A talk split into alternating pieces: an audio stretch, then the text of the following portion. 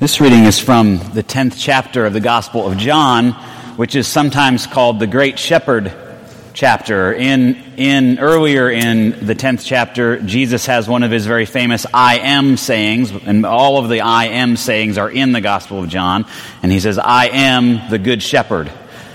And so he, he goes on about that at quite a length, but then we get to this particular part of sort of the middle of the chapter. At that time, the festival of dedication took place in Jerusalem. It was winter, and Jesus was walking in the temple in the portico of Solomon. So the Jews gathered around him and said to him, How long will you keep us in suspense? If you are the Messiah, tell us plainly. Jesus answered, I have told you, and you don't believe. The works that I do in my Father's name testify to me, but you do not believe because you do not belong to my sheep. My sheep hear my voice, I know them, and they follow me. I give them eternal life, and they will never perish. No one will snatch them out of my hand.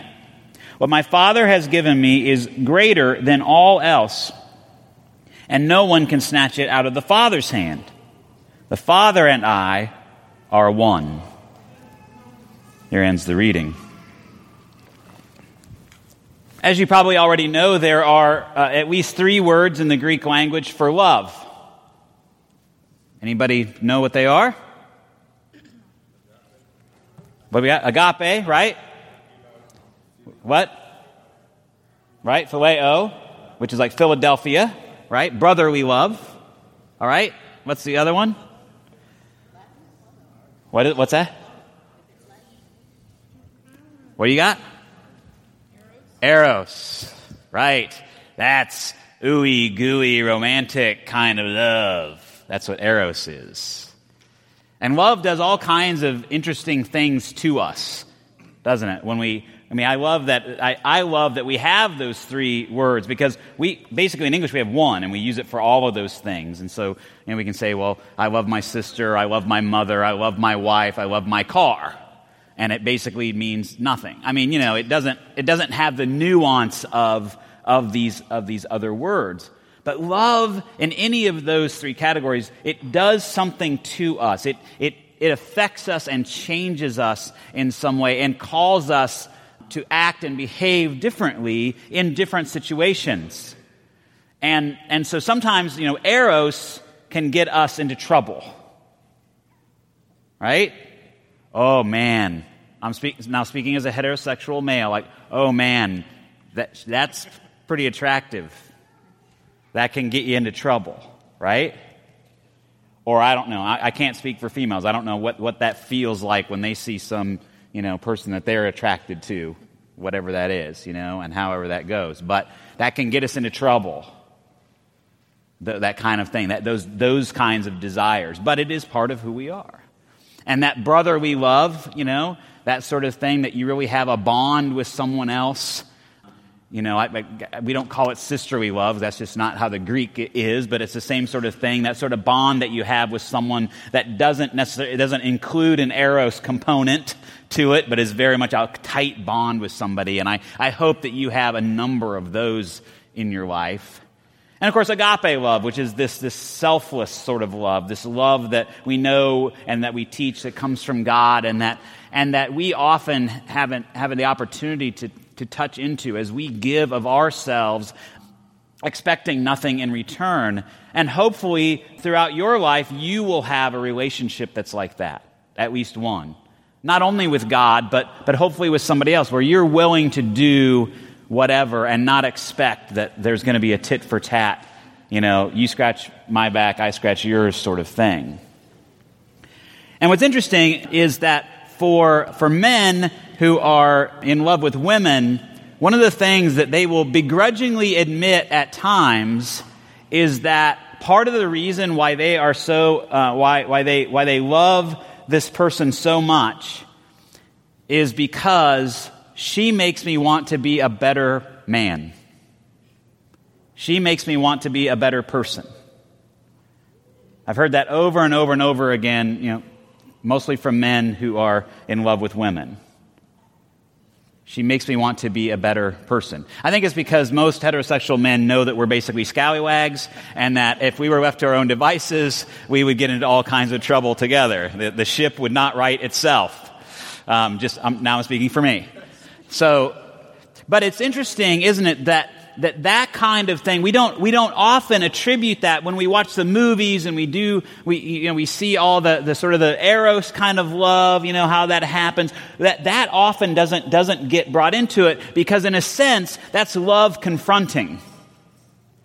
Love that kind of love confronts us with who we are and, and our behavior and it calls out of us something better Something that wants to rise above and, and, and wants to improve and wants to, wants to show up in a different way in that relationship and then um, by osmosis in, in other relationships. And so, oftentimes, I think when, when we preach about God as love, we, we, we think of it as a really soft sort of thing.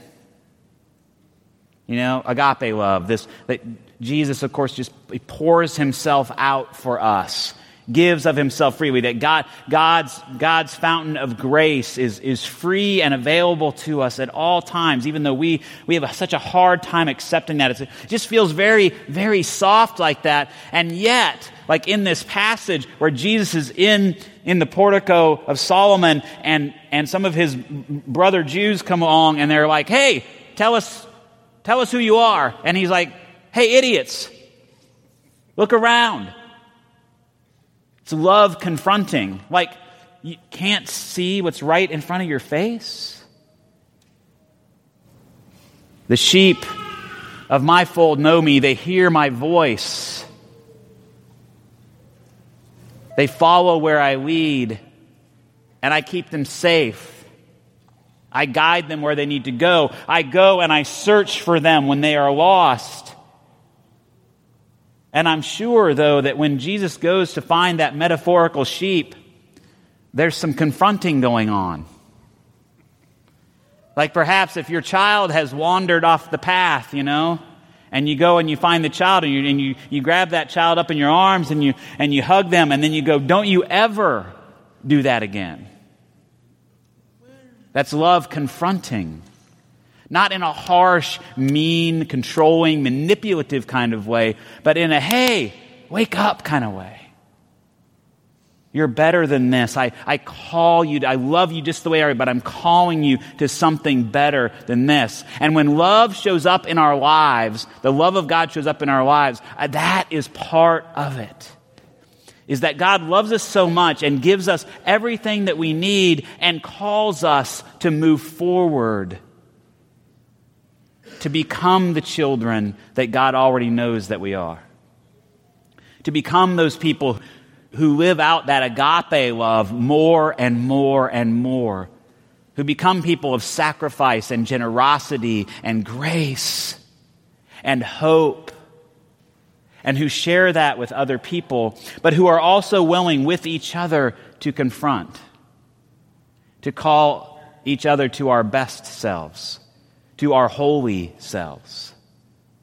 And so the Good Shepherd, which is just such a, a, beautiful image, if you know about sheep and if you know about these things, that's what's interesting about with talking with the kids. Like some of these biblical images, we've got to really unpack them because we don't know them. We're, we're, we're so far divorced from the agricultural world these days that, that it's hard to dig in. We need to dig into it and, and begin to see what does that really mean? What did a shepherd do?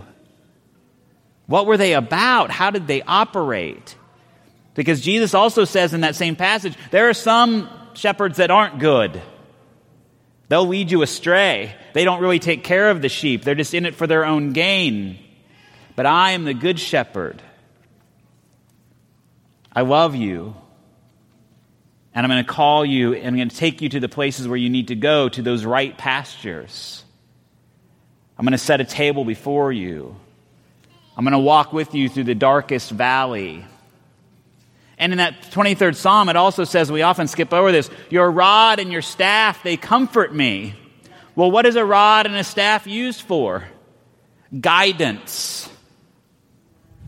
Guidance, you know, you take that hook and you pull that sheep back away from the, away from the cliff.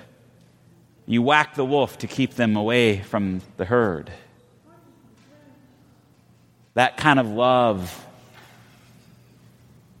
has a hard edge to it, but it is so deep and so rich. And so I invite you today to think about the places where God, in His love, Jesus, as the shepherd, might be confronting you. Where is it that you need to become better? Where is it that maybe you're not acting with as much grace as God would invite you to? Or whether maybe you're not being as generous with yourself as God would want you to be? Where is it where God's love is confronting as His love shows up in your life? And never forget that Jesus is the Good Shepherd. And He is watching us, guiding us, and leading us exactly where we need to go. May you know that kind of love. Amen.